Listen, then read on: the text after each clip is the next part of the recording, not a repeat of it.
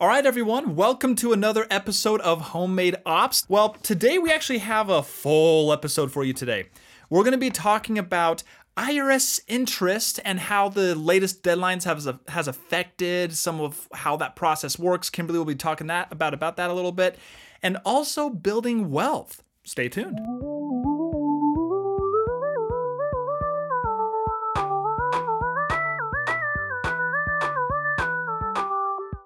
Okay, so news for you today is, of course, more updates about kind of coronavirus and how that affects your taxes because that's kind of all the news today or all the news nowadays. That's all that we hear. yeah, and so CNBC reported that the IRS will pay up to 5% interest on refunds issued after April 15th, but you must file by June 15th. So obviously we passed June 15th by now.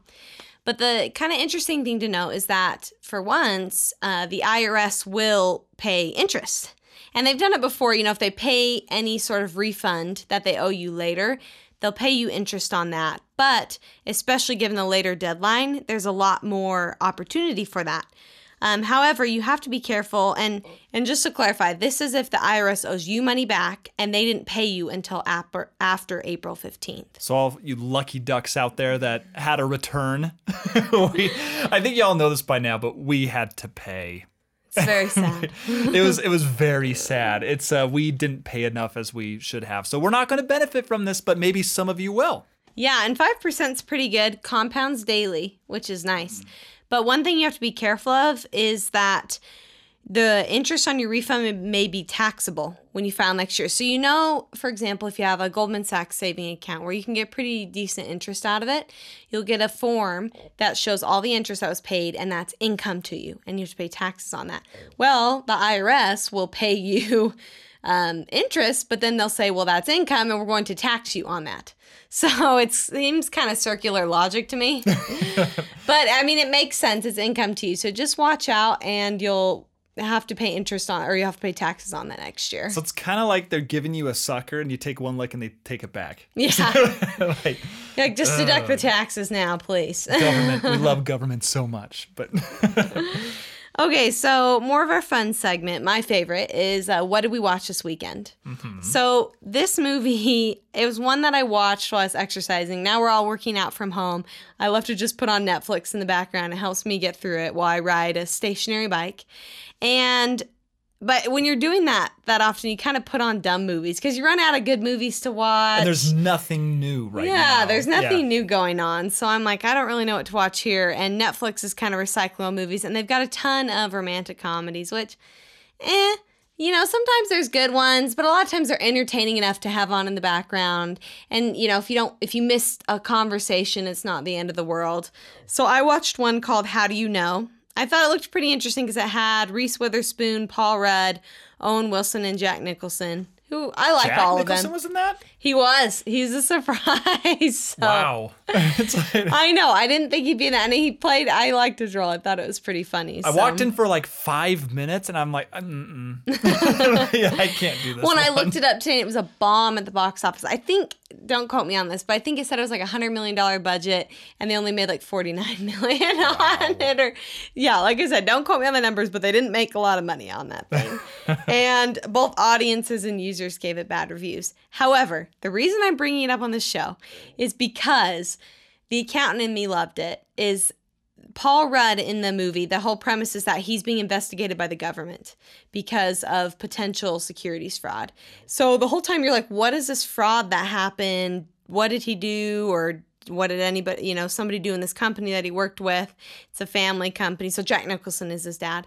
And I won't give any spoilers because, you know, we don't like spoilers, but came out 10 years ago. Yeah. But the fraud that is committed, it's not central to the plot. Like how it's done and who does it, everything is important. But the fraud that's committed is the character describes how um, the company, when they're opening their business in a foreign country, he bribed officials. And so then he was facing decades to life of jail time, which is really funny because you think, what in the world? And it reminded me of when we were in college, we took a class called International Accounting. That was really, really interesting.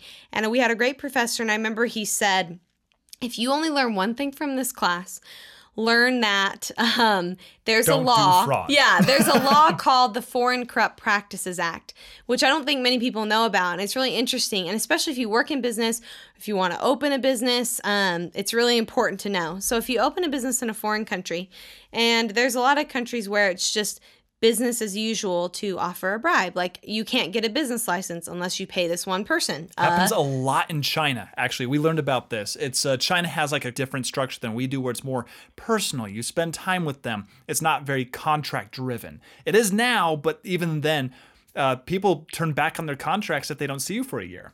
Yeah, yeah, and so they have a lot of countries will have like, well, you can get a permit to do business in this country if you pay an under the table bribe to so and so.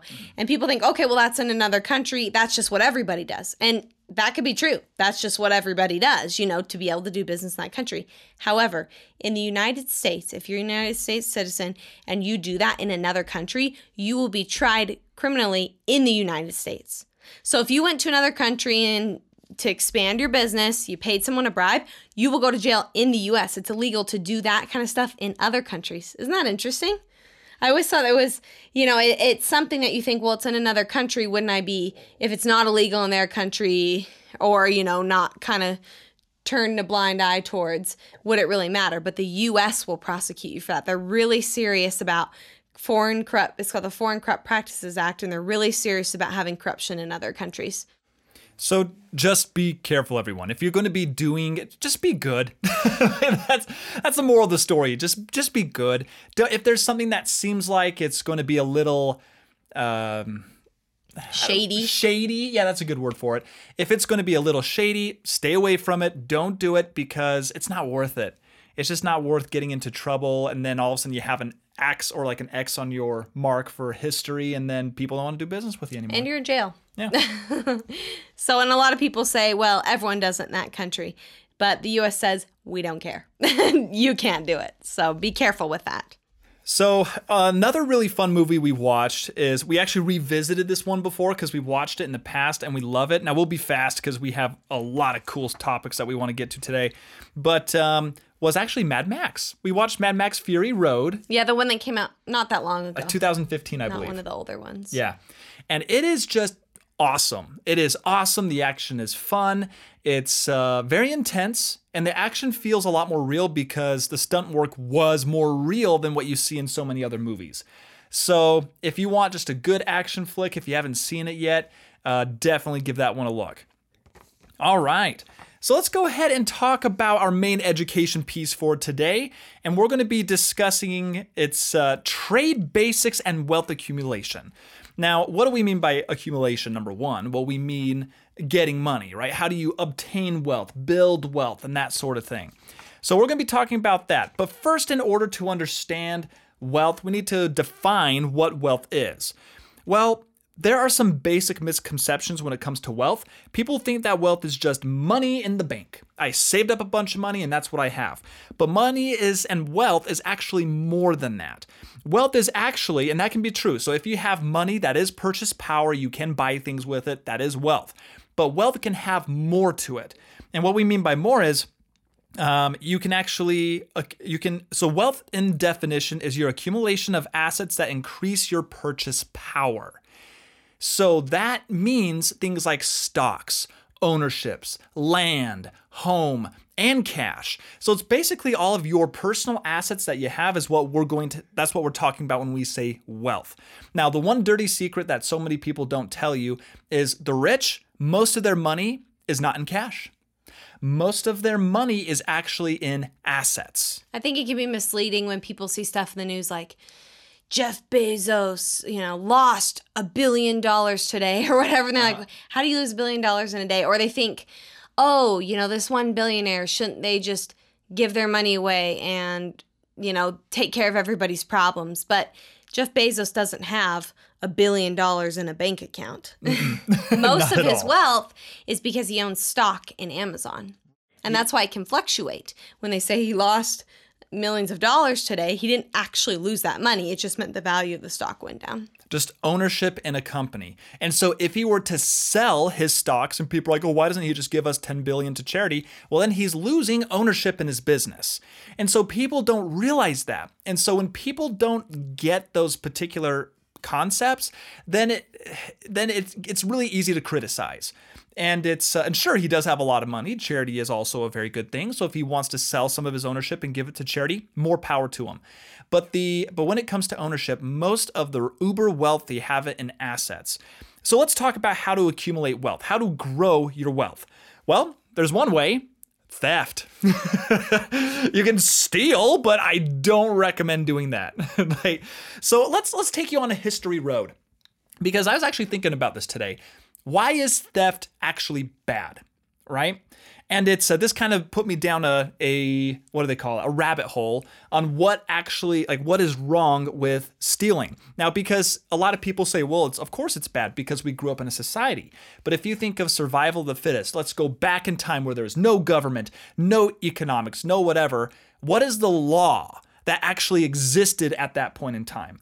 Well the law was survival of the fittest so let's go visit our ancestors. Let's go on memory lane for a second if we go and visit our ancestors in the past, like let's uh, back in the time when they were in caves banging rocks together and hitting heads with rocks like, and living in caves, whatever. Well, back in the day, uh, the law that existed was survival of the fittest, which meant that the only the strong survived when it came to finding resources. So the the uh, the leader of the pack, the individual that was the strongest, the the hunter, that kind of thing. And the law that existed then was scarcity. Their or their dependence on assets rather was scarcity. I was I'm hungry. I have to go hunt food.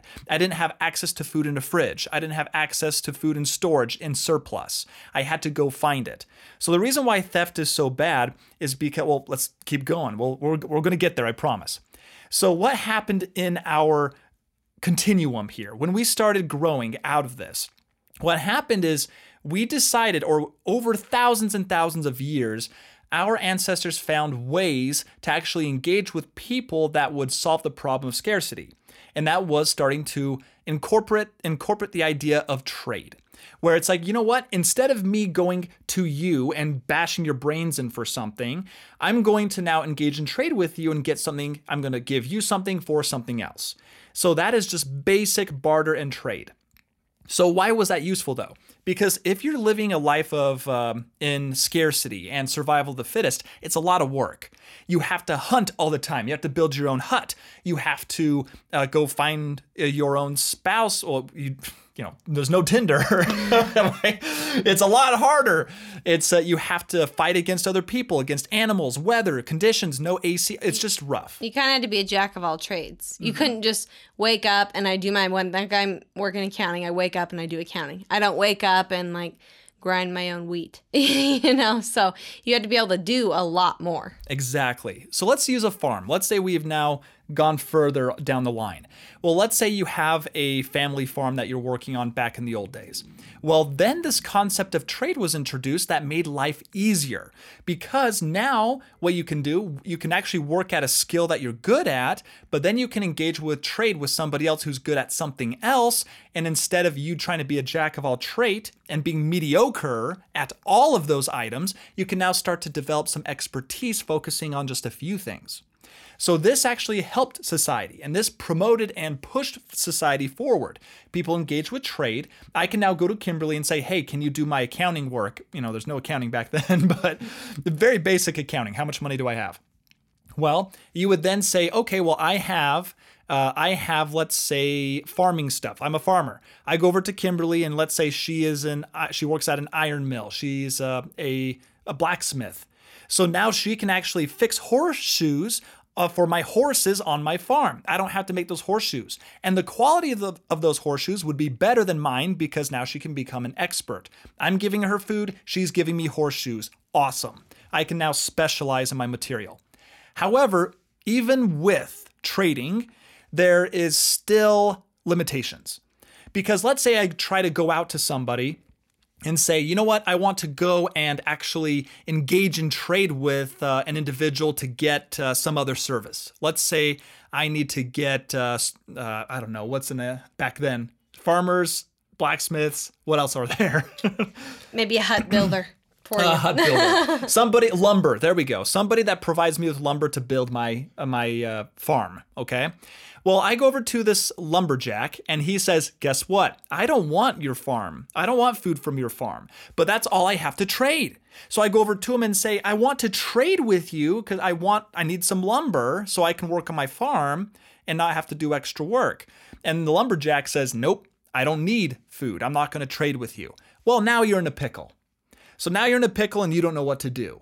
So, what society has done is we decided we need to solve this particular problem.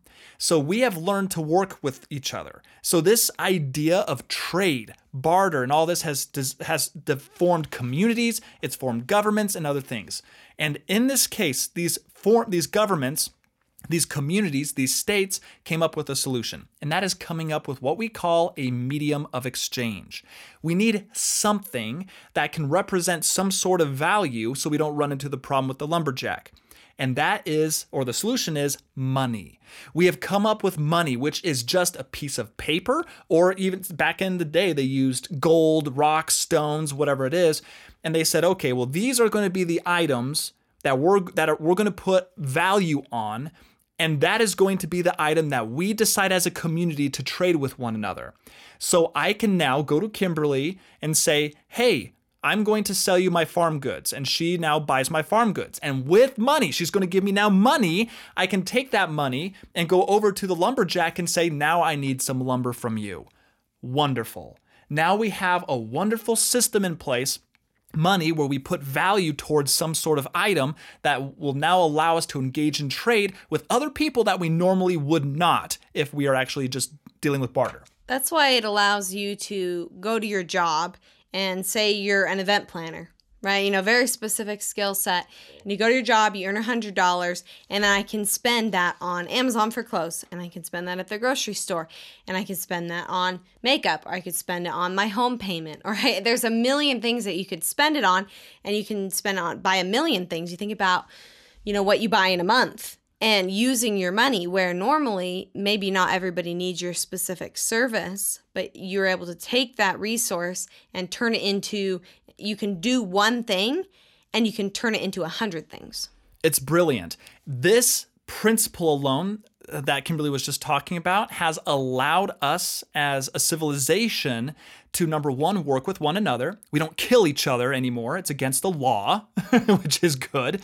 We don't steal from each other anymore because we have all agreed by just being in the society that we are going to engage in these processes. And that's what Homemade Ops is all about. We're here to help you learn how to work in this process and know of all the different systems because now it's way more complex than just working with a blacksmith, a lumberjack, and a farmer. And you've got to avoid the people you're talking about theft because there are people nowadays who think, well, why don't I just take what I want?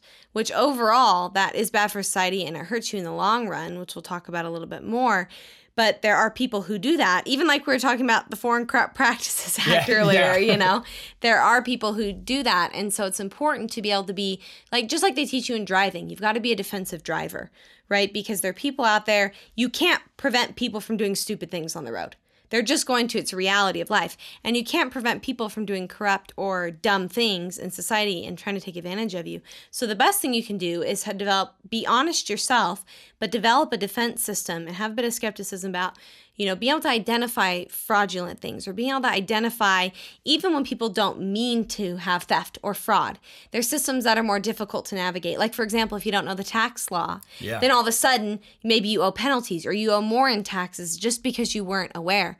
So, because our system has gotten more complicated and there's lots of legal requirements you have to take care of, like paying taxes, or there's lots of things you have to be able to understand. For example, when you're buying a home, there's hundreds of pages in those contracts, and they're there for a reason because buying a home is complex. What about this situation? Who pays for this? Or what if this happens? Who pays for this? So, these provisions need to be in there, but if you don't understand them, you can have a lot of problems. So, this idea of trade, barter, money, all of this, what does this all kind of wrap up to? Well, that is trying to find out ways how to gain more of that wealth. The good news is with all of this, with the the insertion of money into our ecosystem, ecosystem within our uh, our economy and within different cultures, societies, nations, we have now come up with systems where we can actually come up with more jobs than would have existed in the past. I mean, think about it. Uh, let's look at shoemakers, shoe manufacturers. So, a shoe manufacturer, a shoesmith back in the old day was just a solo person, maybe had some apprentice. They would work with each other and then they would make shoes. Well, now, because of specialization, because of currency, they can just specialize in making shoes. Guess what happened? With more specialization means more technology, more innovation. With more innovation, they're able to build upon it. Now they can expand their services and say, instead of just servicing people on my block, what if I could do a neighborhood? What if I can do a what if I can do a city? So now I start to build factories. I start to build factories, introduce other people and other jobs. Well, if I'm going to build a factory, I need an expert that can deal with negotiations. Maybe I can have an expert that can deal with marketing, maybe supply chain. Now more jobs are being produced. This is how society functions and works. And this is why companies are always posting jobs all the time saying we need help with XYZ. So, now, how do we make more money? And why how does this system work? The system only works if we have something called trust. We trust that each other, that every single one of our citizens are going to adhere to these policies, to this rule, or, or the rules that we have established in society. So if I go and break these rules, you get arrested. Governments have now been formed to protect your rights so that way people can engage and work with one another. And if people start to break those rules, they'll come arrest them and pull them from society. Think about theft. Think about murder. Think about all these things. Why do we have these rules? So, as a society and a bunch of people can actually function together rather than chaos. If we didn't have these rules and systems, everything would be chaotic. We would not have any organization. It would be a madhouse. We have what we have today because we have organized our individuals into societies and we all des- decided to follow certain rules. And that's also even kind of I think a little bit more complex is the idea of contract law. Mm. So it's the idea that you are legally protected if you're in a contract. So if somebody signs a contract with you, I'm going to provide you X amount of product and you're going to pay me this. And they provide the product and you don't pay them, you are legally obliged to pay them. So just because you have a contract between one person, that's legally enforceable. And I think that's an, another important element of our society. Even there's basic laws about protecting human rights. And then that I think is another really important element that if you say you're going to commit to do something in a contract, then the government and the laws of the land hold you to that. Yeah, so, what happens if you break these rules then? So, let's talk about theft in particular. If somebody steals, and this is why getting wealth this way is not good, if somebody decides to break the rules of society, well, that's going to break. And sometimes breaking rules is good, or I shouldn't say breaking rules, changing rules is good. So if you go and change laws, change policies, that can be a good way to do it because now it's in law. We're now telling citizens to follow a concept or a set of rules, right? That is established by everybody. Now, but if you have an individual that decides to go against the grain and they decide to, let's say, steal one thing from someone, well, now we can't engage in trade because you're taking value that some time and energy that somebody has produced something or a company has produced something a lot a, a, combination of many people working for a particular cause. I have now removed that item. I take it for myself and i try to advance my own personal wealth through theft. Well, that may work in the short term, but long term it doesn't. So let's think about neighborhoods, for example. If I'm in a neighborhood and I go and I steal from a business and I keep stealing from that business, that trust, or at least the business, has now zero trust in the community or neighborhood where they're currently at. What are they going to do? I would leave. I would leave and get out of there because now there's no trust. So at that point, what's going to happen to that community in the long term? So short term, I'm sitting good. I now have uh, extra cash that I stole or whatever it may be. Long term now, that business is going to leave or fail because now they can't function. They're going to they don't have enough money to. They have to work twice as hard to make up the items that you stole, and now they're going to leave. Then some people say, well, what about uh, businesses that have hundreds of millions of dollars? They're not going to miss a little thing. Well, that's so the example that I use for that one is let's say there's a billionaire and I am a billionaire, I'm a billionaire and you're a thief, okay? And you come up to me at gunpoint and say, give me $100 now. Is a billionaire going to miss $100? No. Probably not. Yeah. Probably not. They have a lot more, right? However, however, what about that trust? Is that person going to engage in any any business deal with that person in the future ever? I wouldn't. Just in general, it kind of makes you more skeptical too. Yeah. Less trusting, and maybe, and you can see that even with people who, you know, sometimes it's really awful, but people set up a charity that's fraudulent. You know, and, and that's really horrible because then all of a sudden somebody gets screwed out of money because they give to this charity that's fake. Then they're less, he- they're more hesitant to give to charities in the future, or even just with businesses. If you get, you know, you see it all the time where people just don't pay, they get behind on bills, things like that, and it makes you very defensive. Like I even see that working in accounting, where we have to have a very strong collections process because we know that you guys have to assume people aren't going to pay. And we have, I always tell my team, you've got to have the attitude that um, you have got to be the vendor that gets paid 1st Because if somebody goes under or they're short on cash and then they short you on cash, then all of a sudden you're stuck. So it makes businesses more hesitant to trust each other when people aren't honest as well. So when it comes to wealth, it's uh, so theft definitely don't do it. the whole history lesson there, or a very brief history lesson on economics, is basically there to explain that society is basically just a collection of people agreeing to follow certain rules so we could advance our future. That is the whole goal. We want to advance a future. And when there are thieves, when people take that away, then that's going to impede on growth. It's going to stop innovation. Progress halts. So long term, it is so bad for society just to accept that. Like white collar crime, a huge problem. I mean, it's there's a you were just talking about it and earlier in, in earlier in the episode. White collar crime is a monster issue. And so don't steal from your checks on from your business or even business owners. Don't cut corners because a lot of business owners have done stuff too that is very illegal and they go to jail for it. And they should because that trust goes away. And how can you engage in if, the larger the deal, the more at risk you are. Because if you engage in a $100 million deal as a business, with someone that screws you over, you've lost a lot of money. And that's going to hurt not just you, but everyone that works for you. Also, uh, any all the employees. It's bad. So, what are the proper ways to make money? And we're very excited because we're going to be talking about for the next several episodes ways that you can make money using uh, or different products rather, shall I say. We're not going to teach you how to get rich, right? It's uh, that's why you go to school and other things. But we want to make sure you understand all the different products out there when it comes to things like investments and other products. So, let's talk about real fast and then we'll end the episode and then continue on Wednesday with this topic. Uh, what are ways that you can actually accumulate wealth? What are the different categories that is? Well, number one, you can sell your time and labor by becoming an employee or a contractor. This method of making money is what most people do. What they do is they go join a company as an employee, and you say, Hey, I'm going to trade my time and skills, so labor.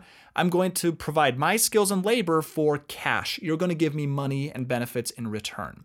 That is the contract that you engage in with particular individuals. Instead of a barter and trade with you're trading objects, you're now going to be trading time. But very similar, very similar to the past. So that one is what most people do in America.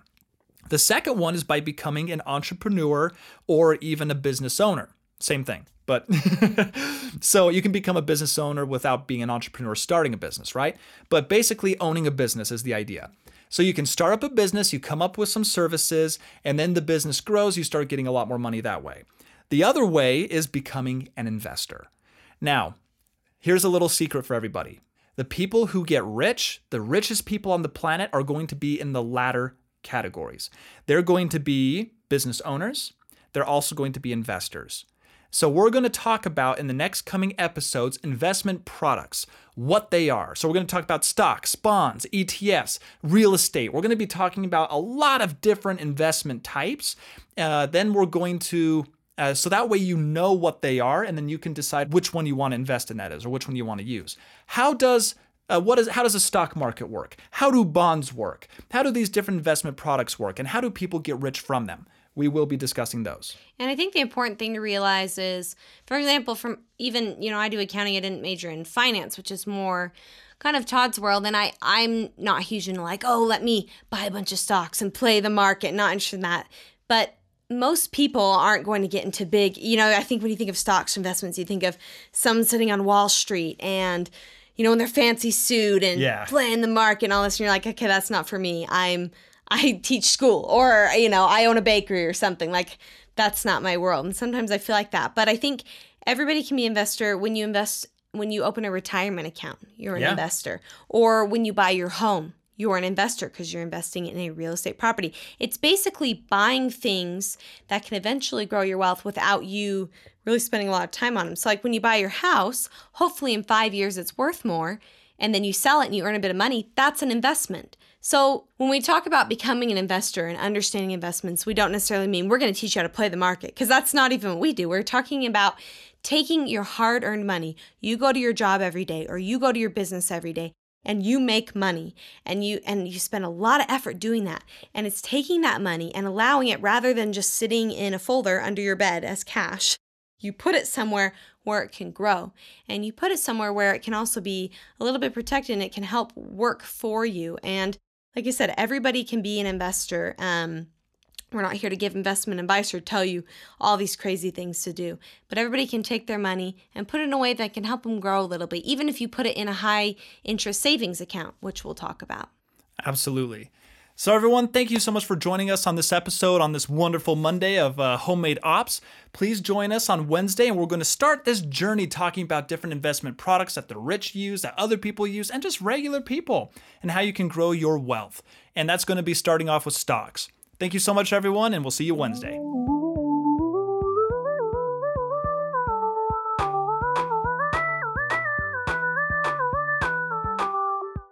The information shared on our show is for educational purposes only and is not intended to be advice.